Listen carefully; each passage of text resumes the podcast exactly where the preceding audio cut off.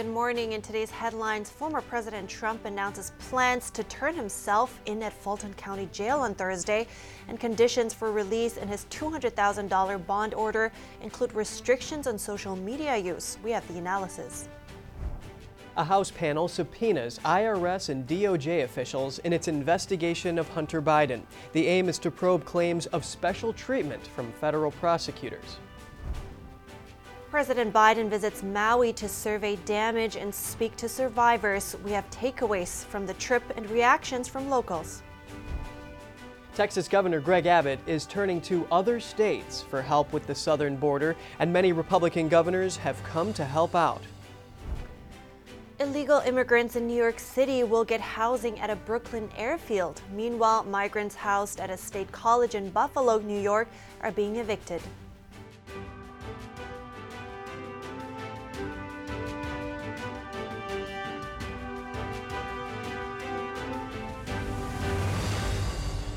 Good morning. Welcome to NTD. I'm Kevin Hogan. Good morning, everyone. I'm Evelyn Lee. Today is Tuesday, August 22nd. 200 grand, that's a pretty severe tr- bond for Trump. Yeah, well, he suggested the DI, DA thought he was a flight risk. Oh, yeah, well, then he joked about how he would fly to, quote, Russia, Russia, Russia, a reference to the now debunked Russia collusion narrative. Right, and his surrender could probably uh, dominate the news more than the highlights uh, from the debate that he won't be at. That's a good point.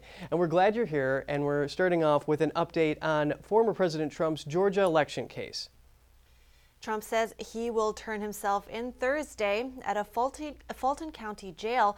That's over 13 charges he faces for contesting the state's 2020 election results. His bond was set at $200,000. Several other defendants had bond orders approved yesterday. John Eastman had bonds set at $100,000. He plans to surrender to Fulton County authorities tomorrow. All 19 defendants in the case are expected to turn themselves in this week. District Attorney Fani Willis set a deadline of Friday this week. Trump made the announcement on social media where he called the el- case election interference. Released conditions outlined in Trump's bond order include specific restrictions on using social media. The 2024 presidential candidate is barred from targeting the 18 co defendants in the case, the 30 unindicted alleged co conspirators, or any witnesses. That includes his social media posts or reports from another reposts from another individual.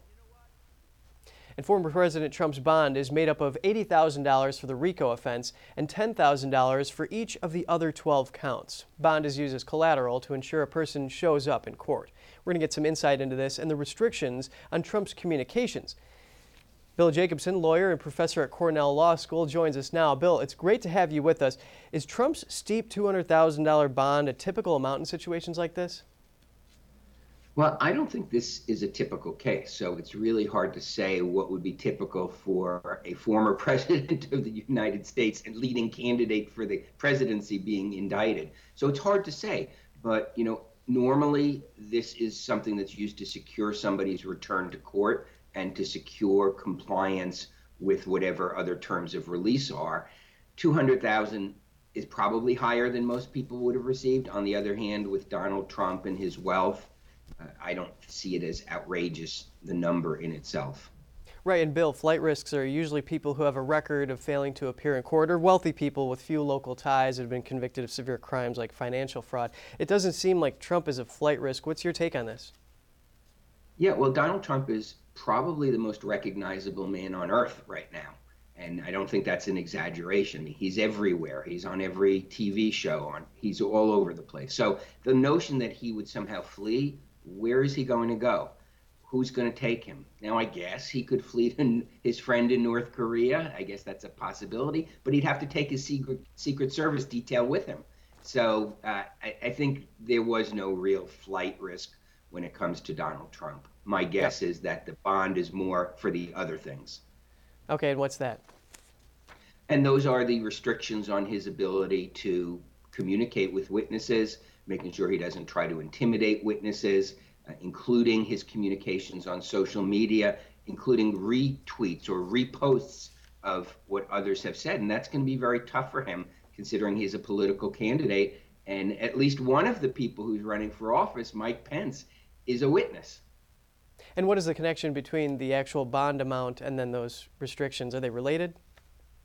Well, I think the bond am- amount was meant to get his attention, but the reality is his liberty and his freedom is what would keep him from communicating with witnesses, not the $200,000 bond. So you're right.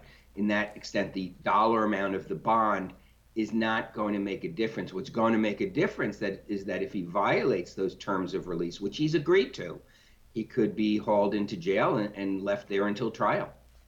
I see. And Bill, Trump and four co-defendants, like we mentioned, are barred from communicating with other co-defendants and witnesses about the facts in this case, but they can through their attorneys. So what impact do you think this is going to have on the defense? Well, I don't think it's going to have an impact on the actual courtroom defense. I think it will have an impact on the public relations end of the case and the political end of the case. Donald Trump is restricted to a significant degree through these communication restrictions from defending himself in public because he is there's almost like there's been a trap set for him that if he violates one of these restrictions, he could be brought back and brought into jail, that's not a problem for most people because most people don't have seven or eight million followers on Truth Social. Most people aren't doing radio and TV all the time. It would be very easy for him to slip up, particularly since, as we all know, both his supporters and his detractors would agree, he's has a little trouble from about not saying things. He wants to get out there what he thinks. So I, I think this is a massive trap for him, and he's got to be very careful. Right. Trump has been very vocal on social media, so they're also not allowed to do anything that would intimidate co defendants and witnesses. Can you give us some examples of what intimidation would look like in this case? Well, I think he came close to it a couple of weeks ago where he put something on Truth Social that if you come after me, I'll come after you. Now, he didn't name anybody there, but I think that walked right up to the line on the restrictions they had in the DC case, the DC federal case. And I don't know whether that would be considered intimidation in this Georgia case, but certainly if he had named somebody, if he says anything about, you know, we'll get even with you, Mike Pence, or something like that, obviously that would be a clear violation. The other things, if he calls people liars, if he does things like that, that I think has a potential to violate these restrictions. Anytime he names somebody, either directly or by inference, I think he's got a real problem. So, what do you think the judge's reasoning was? Because there's a lot of details in this particular restriction set on Trump that usually is involved in others. Yeah, well, I think that the judge, and this was a negotiated deal, so this is a deal presented to the judge. So I would say this is more the prosecution. Why did they want it?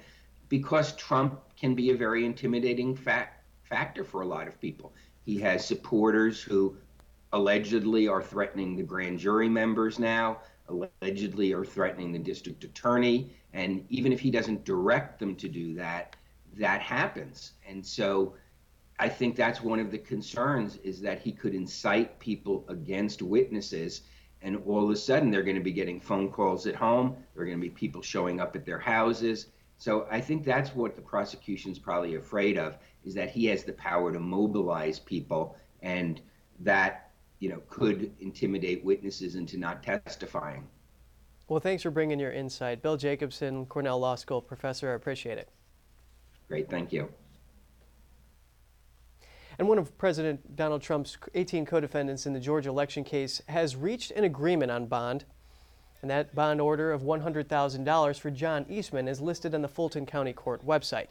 The conservative attorney's bond agreement stipulates that he will not communicate in any way with fellow co defendants or witnesses about the case unless through counsel. Eastman also cannot take action to intimidate anyone tied to the case. The attorney faces numerous criminal charges for his alleged role to help Trump dispute 2020 election results. In Georgia, Eastman is accused of urging state lawmakers to appoint GOP electors to replace Democratic electors. Prosecutors also allege Eastman devised a six step plan that then Vice President Mike Pence could use during Electoral College certification to overturn the presidential election. Police arrested a Chicago woman for allegedly making death threats to former President Trump and his 17 year old son Barron.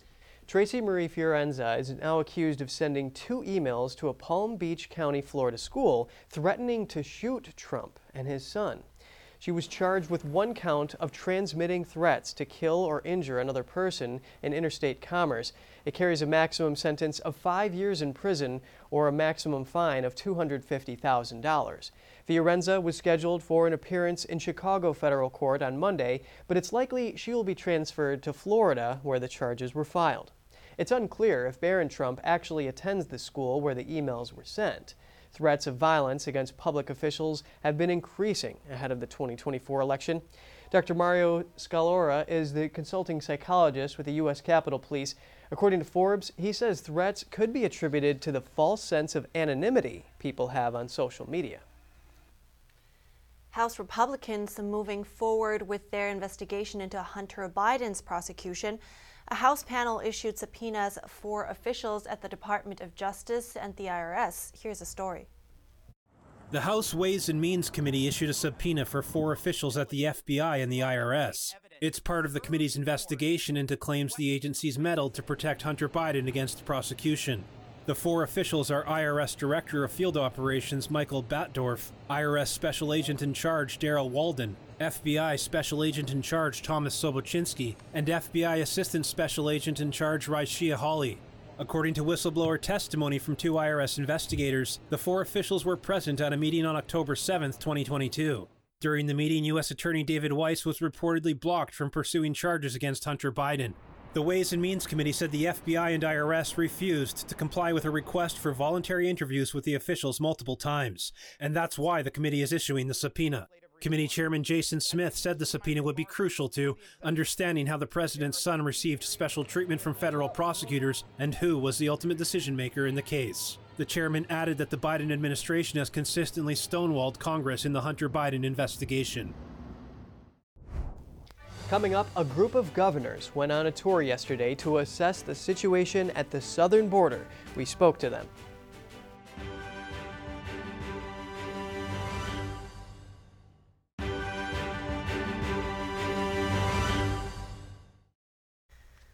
Welcome back. President Biden visited Maui yesterday, nearly two weeks after wildfires devastated the Hawaiian island. NTD's Jeremy Sandberg has more on the president's visit and the response from locals. President Biden and First Lady Jill Biden arrived in Lahaina around noon after a helicopter tour of burned out areas. Hawaii Governor Josh Green, local Representative Jill Tokuda, and Hawaii Senators Brian Schatz and Mazie Hirono accompanied them. Biden's motorcade passed blackened neighborhoods in Lahaina where he delivered remarks. We will uh, be respectful of the sacred grounds and the traditions that rebuild the way the people of Maui want it built, not the way others want it built. We're going to rebuild the way the people of Maui want it built. The president told survivors that the nation grieves with them and promised help from the federal government for as long as it takes. He then headed to a community event of about 400 people that featured traditional music and heartfelt speeches from local leaders. I want you to know the entire country is here for you. At least 114 people are dead, and around 850 are still unaccounted for. The death toll is expected to rise. About 87% of the burn area has been searched. A community organizer who attended a private meeting with Biden says while the visit is appreciated, people want action.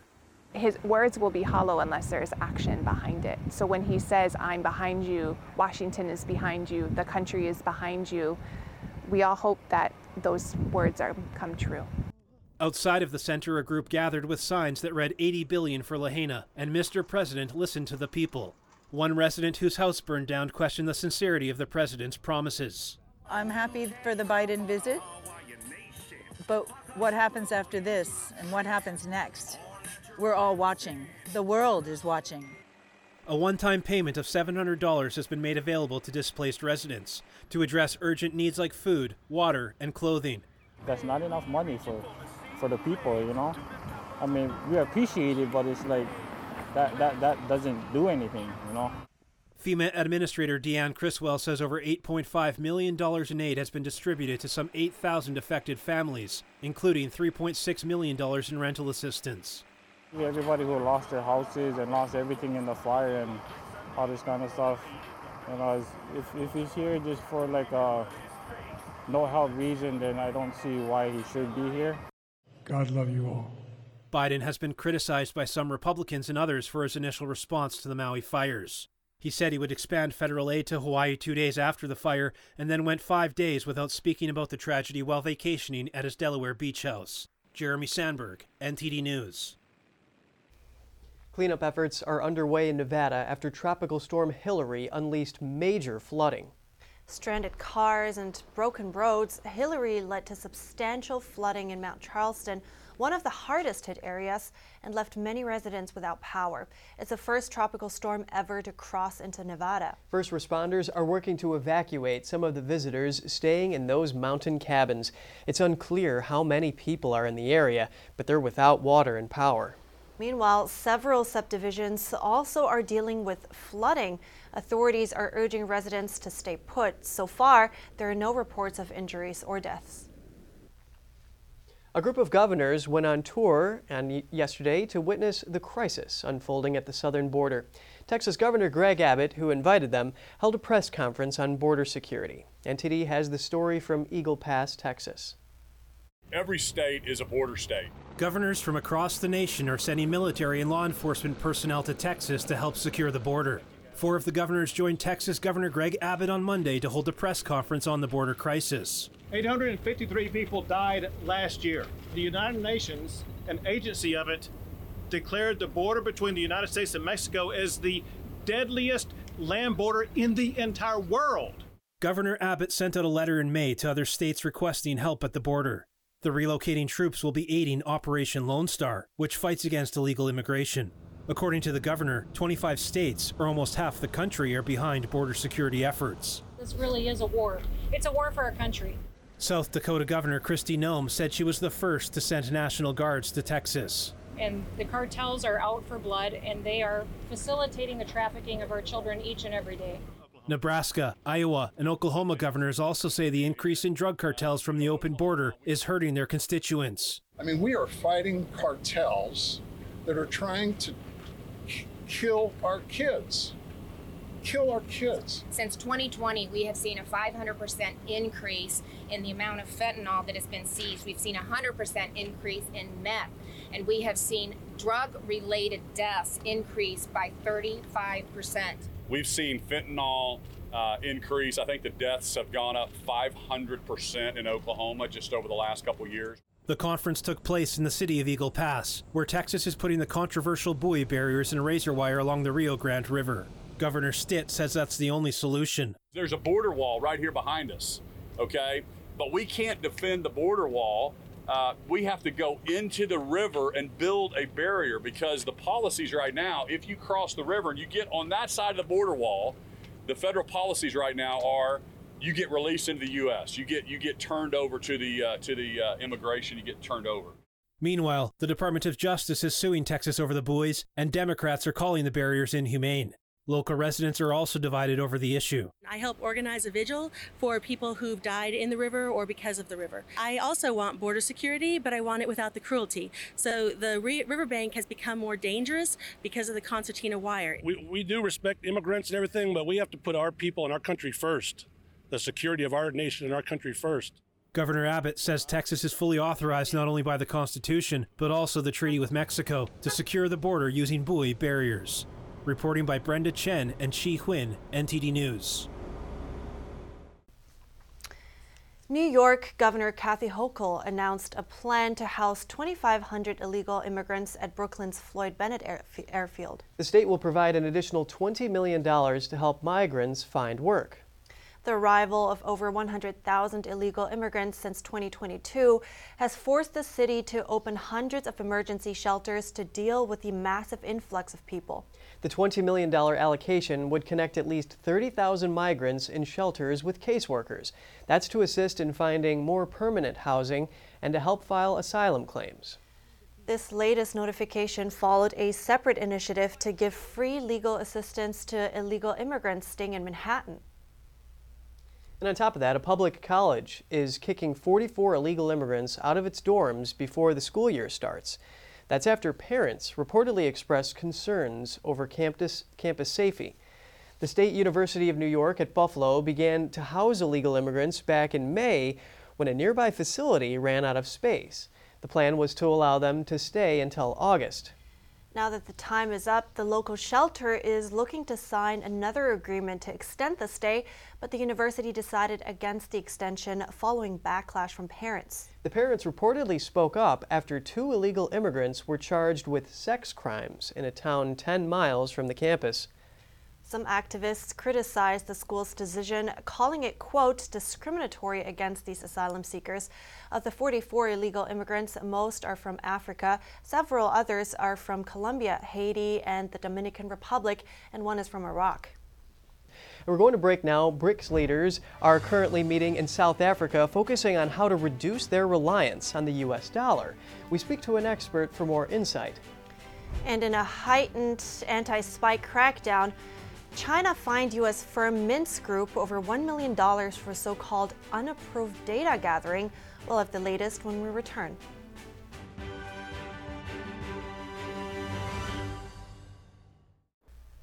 Good to have you back. BRICS leaders are currently meeting in South Africa, focusing on how to reduce their reliance on the US dollar. This while China's leader Xi Jinping is pushing the bloc to expand and become a geopolitical rival to the US led world order. To give us more insights, we're bringing in Robert Wright. He's a senior research fellow at the American Institute for Economic Research. Good morning, Robert. It's great to have you. What would an expansion mean for the US? Because uh, we know Saudi Arabia, for instance, is among those that formally applied as well. Good morning. Yes, the United States has 999 problems.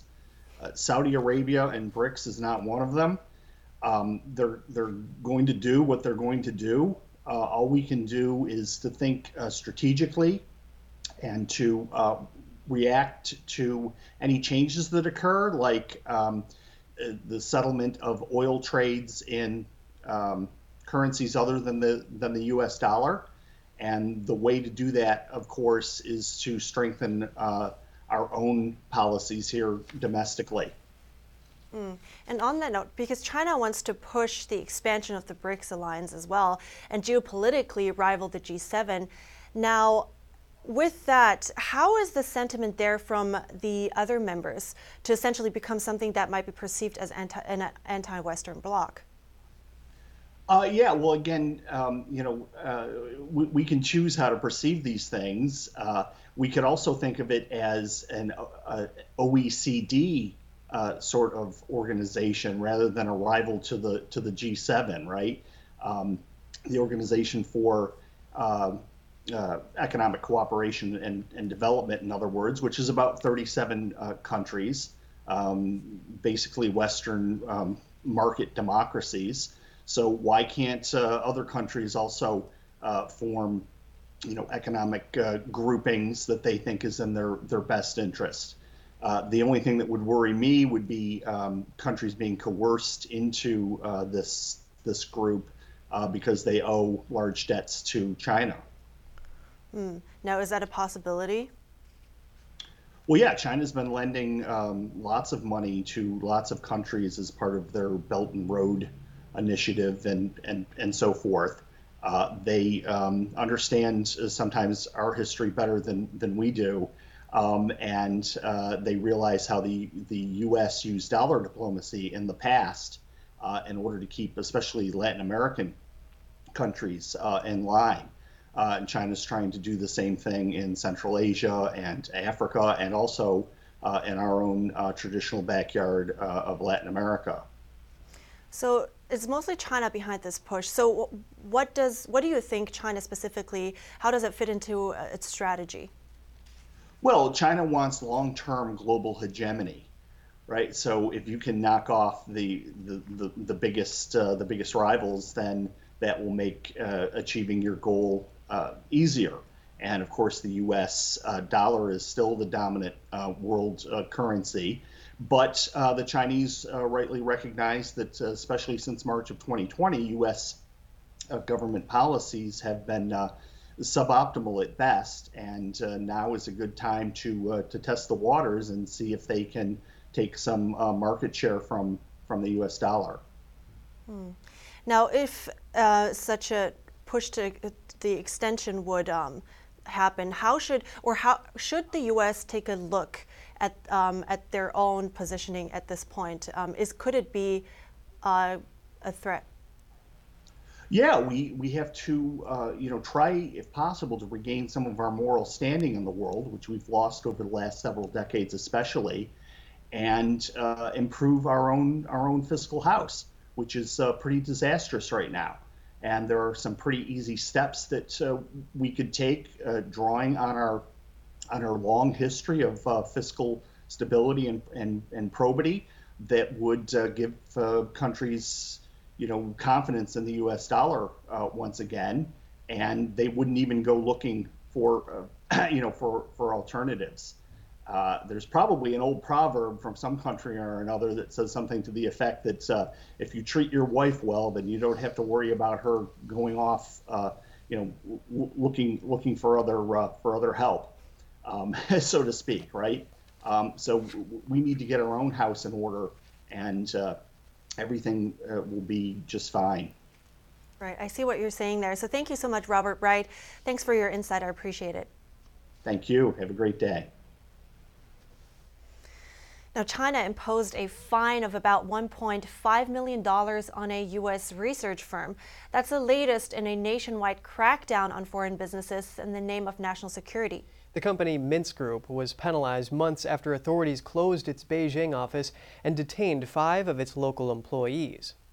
In a statement dated July 14th, Beijing claimed that Mintz was engaged in foreign related statistical investigation activities without obtaining approval. It gave no details on the nature of such investigations. As a due diligence firm, Mintz checks the backgrounds of new hires and gathers information for business partners.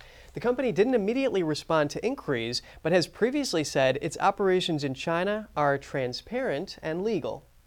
As Washington ramps up sanctions against Chinese industries, Mintz has become one of a series of U.S. companies targeted in Beijing's counter espionage campaign. From April through May, Chinese police raided two other U.S. consultancies, Capvision and Bain & Company. Last month, the regime broadened its anti espionage laws around information sharing. The move has alarmed foreign investors. And now, getting to some short headlines from around the world. Russian mercenary leader Yevgeny Prigozhin has published his first recruitment video since his failed mutiny in Russia, which suggests he is in Africa. In the video, the Wagner Group chief says their operations are making Russia even greater on all continents and Africa even more free. NTD is unable to independently verify the video. The UN accuses Wagner of committing war crimes in Africa. Three Moscow airports were temporarily closed today following a drone attack just west of Moscow. Russian officials said its air defense systems thwarted four nighttime Ukrainian drone attacks whose falling debris damaged cars and apartment buildings. There were no reports of injuries in the attacks that Russia blamed on Kiev. The U.S. Embassy in Belarus is warning U.S. citizens in the country to get out as soon as possible. It comes as neighboring NATO nations have begun cutting off contact with the Russian ally. Lithuania recently sealed off two of its border crossing points with Belarus, increasing the risk that U.S. citizens might get stuck in the country. Dozens of hospital patients were evacuated onto a ferry in a Greek port city today as uncontrolled wildfires raged uncontrolled for a fourth day. Hundreds of firefighters have been struggling to contain the blaze that broke out near the city on Saturday. One person was killed. Well, yeah, and sealing up the border, that comes after Russian troops were now staged in Belarus and also that Belarusian forces were allowing this, facilitating of this invasion. Right, and the embassy gave a similar message in April saying that U.S. citizens should leave immediately. Yeah, and it's good advice too, given the fact that there may be arbitrary detentions and civil unrest there as well. So, coming up is the mask mandate coming back. One Atlanta university is about to reinstate mandates for its students. And a group of activists and moms that lost their children to fentanyl meet in Times Square to raise awareness of the crisis among the nation's youth. Parents and parental rights activists are protesting a series of controversial bills in California. Some say they indoctrinate children and separate them from their parents. More on that when we come back.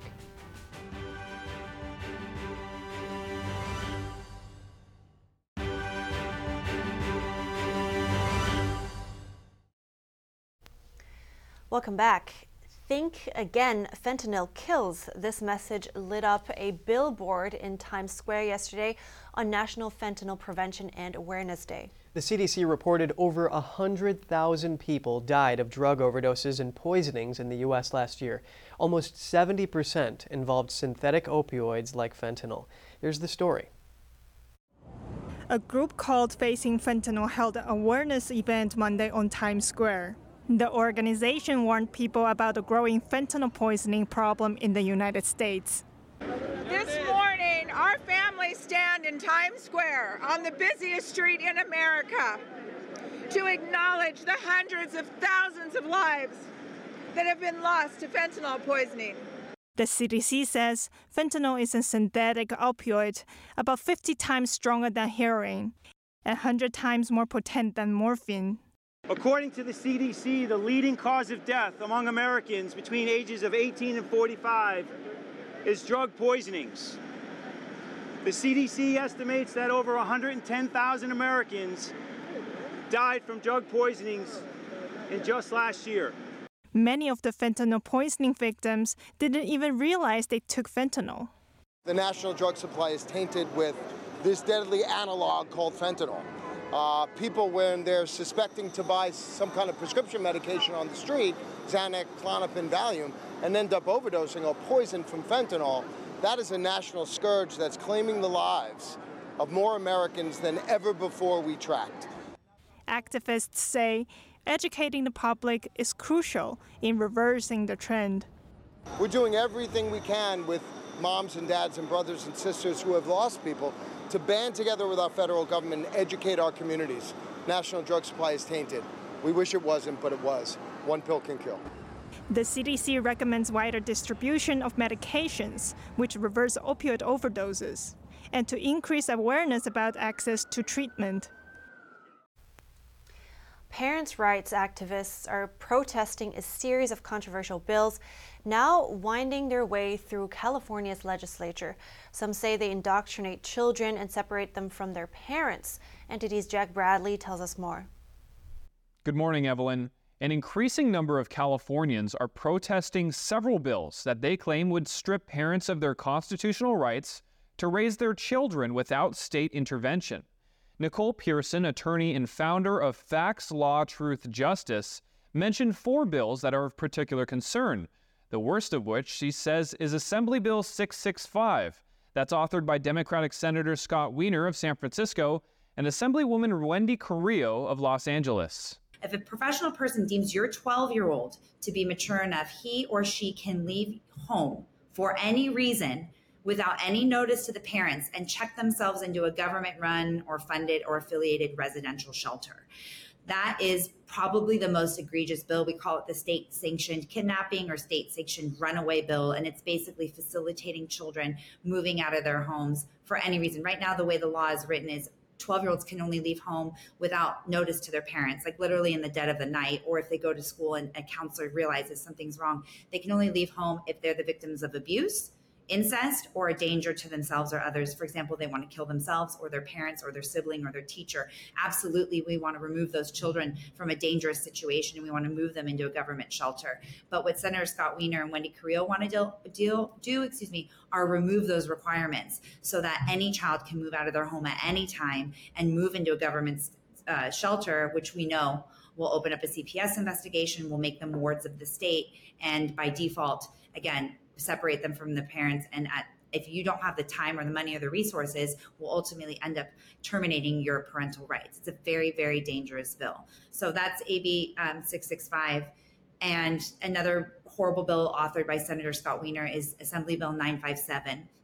He and Assemblywoman Lori Wilson wrote that bill. And that bill, again, towards breaking up families, says if there are two parents who are separating and are fighting over custody, the the parent that is affirming the child's gender identity will be the favored parent and that will actually make law that affirming a child's self-selected gender identity with no age limit so any child in fact lori wilson used the example of a seven-year-old if your seven-year-old comes home you must affirm their gender because affirming a child's self-selected gender identity is in line with their health, safety, and welfare. If both parents do not affirm their child's gender identity, then they will both be found to be jeopardizing or acting contrary to that child's health, safety, and welfare, and both will risk losing custody. Then there's Assembly Bill 1078, which Pearson says would take local control away from school boards.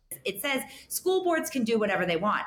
However, if you do whatever you want, then you, and it doesn't align with what the state is requesting that you do, you could be defunded, you could be fined, uh, you will be publicly doxxed. Board members who object to the state recommended we always do they always do recommendations the state recommended curricula um, and we've already seen that happening then we have senator uh, portantino's bill sb 596 this bill was actually drafted in response to the glendale unified school district um, that I don't want to call it uprising, but that movement of parents, that pushback of parents in Glendale. And that bill criminalizes parents criminal, or anyone who speaks up at a school board and disrupts the school board. You could face up to one year in jail or $1,000 in penalties and fines.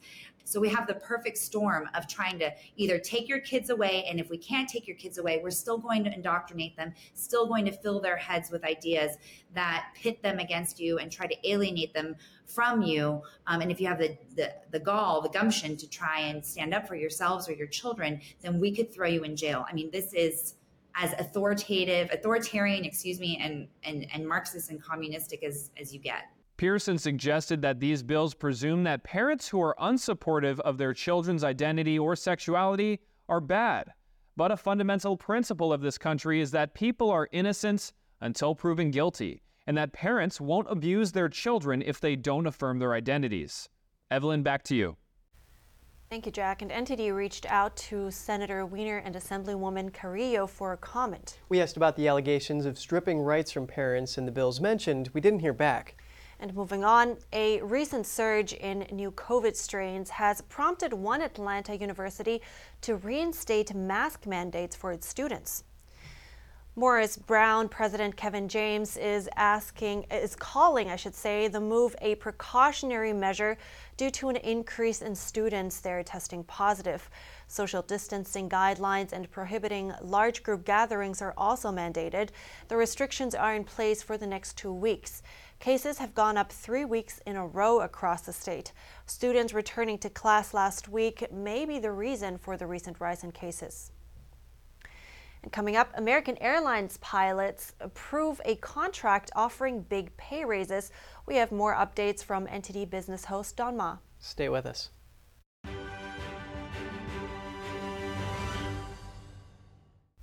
Good to have you back. Pilots at American Airlines are winning big gains in wages and benefits. The group just reached an agreement that will raise their pay substantially. Joining me now is NTD business host Don Ma. Good morning, Don. Morning, Kevin. How are you? I'm doing great. I hope you are too. So, American Airlines pilots have approved a new contract that will raise their pay by more than 40% over four years and increase company contributions to retirement plans. So, Don, can you give us a few more details on the contract? Sure, Kevin. So the contract is valued at almost $10 billion. Um, the contract also includes about 1.1 billion in immediate one-time payments and ratification bonuses. Um, on top of that, there's going to be an immediate pay raise of more than 21% as well. Um, quality of life improvements as well. They represent nearly 20% of the increased value of the contract. Uh, in addition to the uh, to the raises, Americans pilots will receive more than uh, more pay when they go on vacation and or reassigned or are in training. Um, the company also agreed to improve life insurance, long-term disability, and retirement benefits. Um, so, about 73% of pilots who took part uh, voted in favor of the four year contract. American has about uh, 15,000 pilots. So, those are just some brief points. Yeah, pilots are important and they work hard. And this is all during a pilot shortage, right? Yeah, absolutely, Kevin. The industry has struggled with a pilot shortage since the COVID 19 pandemic. And according to some estimates, uh, the U.S. airline industry has a shortage of about 10,000 pilots. And this shortage could last years, Kevin. In fact, this deal itself reflects the bargaining power held by pilots because of the shortages. Now, on top of that, there seems to be no let up in travel demand either, and airlines are in a rush to staff up. And even on top of that, more than half of pilots working today will hit the mandatory retirement age of 65 in the, in the next 15 years, and younger pilots are not making up for those aging out. You know, pilots down, demand is up. Well, we'll see how this affects airline fares. Now, anything else for us, Don? Sure. Um, staying with air travel, you know, disruptions around 6,000 flights were canceled yesterday after tropical storm Hilary hit the west coast. Uh, now, this is according to tracking website FlightAware. Uh, Frontier and Southwest Airlines were the most affected. Travel experts are saying that airlines will typically rebook travelers on the next flight at no extra charge. But if you don't choose to rebook, uh, you're also entitled for a full refund. Now, on the topic of traveling, uh, with Labor Day weekend fast approaching, AAA says domestic travel bookings are up 4%. Uh, now, this is compared to uh, a year ago. International bookings saw a whopping 44% increase. These uh, these bookings uh, these include bookings for flights, hotels, rental cars, and cruises. Uh, the five most popular domestic destinations are Seattle, Orlando, Anchorage, New York, and Las Vegas. Um, and a, a, update on the housing market as well. Mortgage rates spiked yesterday due, due to a rise in bond yields.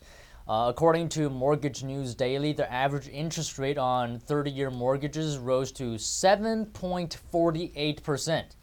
That's, that's quite high. This is marking the highest level since November 2000.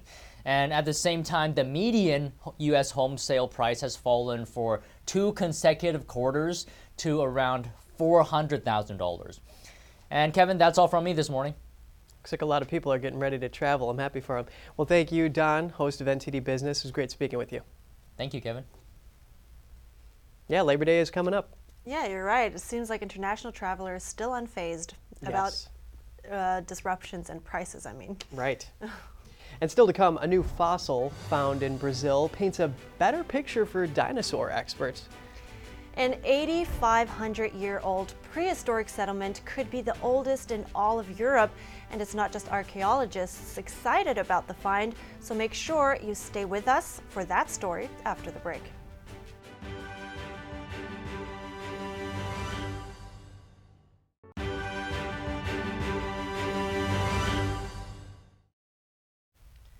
Welcome back. We're heading to the UK where a mysterious structure has left people puzzled.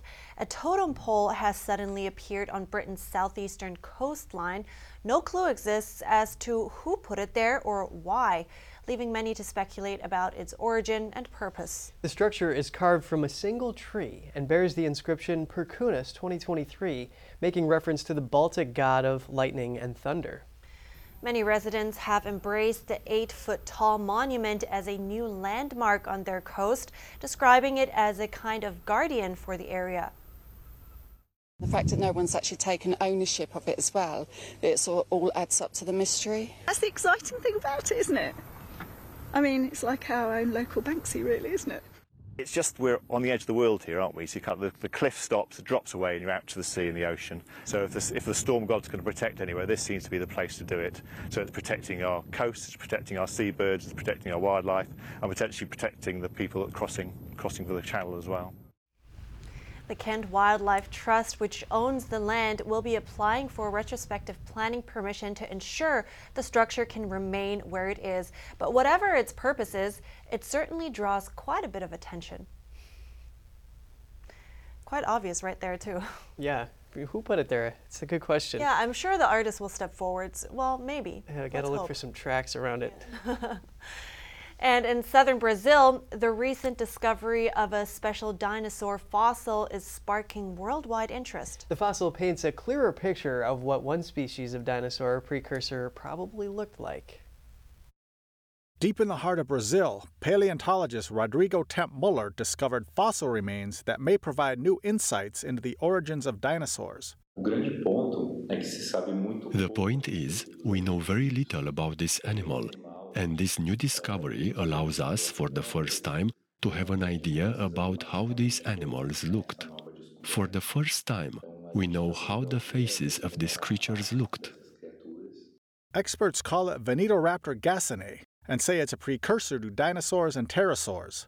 It looks quite different than imagined before this fossil's discovery. By gathering this new information on this animal's anatomy, for the first time, we can see the precursors of the pterosaurs in a very clear way. That by itself is a very important discovery.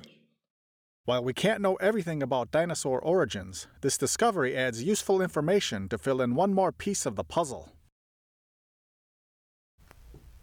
A collaboration between Swiss and Albanian archaeologists has uncovered an 8,500 year old prehistoric settlement. They're calling the discovery the oldest known prehistoric settlement in all of Europe. The settlement is located on the shore of Lake Lyn in what is now Albania. Modern technology played an important role in the analysis of the site. GPS and radiocarbon dating were both used in the project. If the age of the site is confirmed, it would prove to be older than sites found in Italy. The archaeologists of the project aren't the only ones excited about the find. The Macedonian government sees it as a great opportunity for future tourism. The Lyn site is currently under 13 feet of water and very deep in the ground, so it's not directly visible, unlike other ancient ruins. Such beautiful scenery. Hmm, absolutely fascinating. Going for a dive. yeah, looks like we can start our own NTD History channel now. Yeah, sounds very right for today. All right, and we're ending it right here. That's all for today's program. We'd love to hear from you at goodmorning at ntd.com. That's our email address if you have any feedback you'd like us to hear. Thanks for watching. I'm Evelyn Lee. And I'm Kevin Hogan.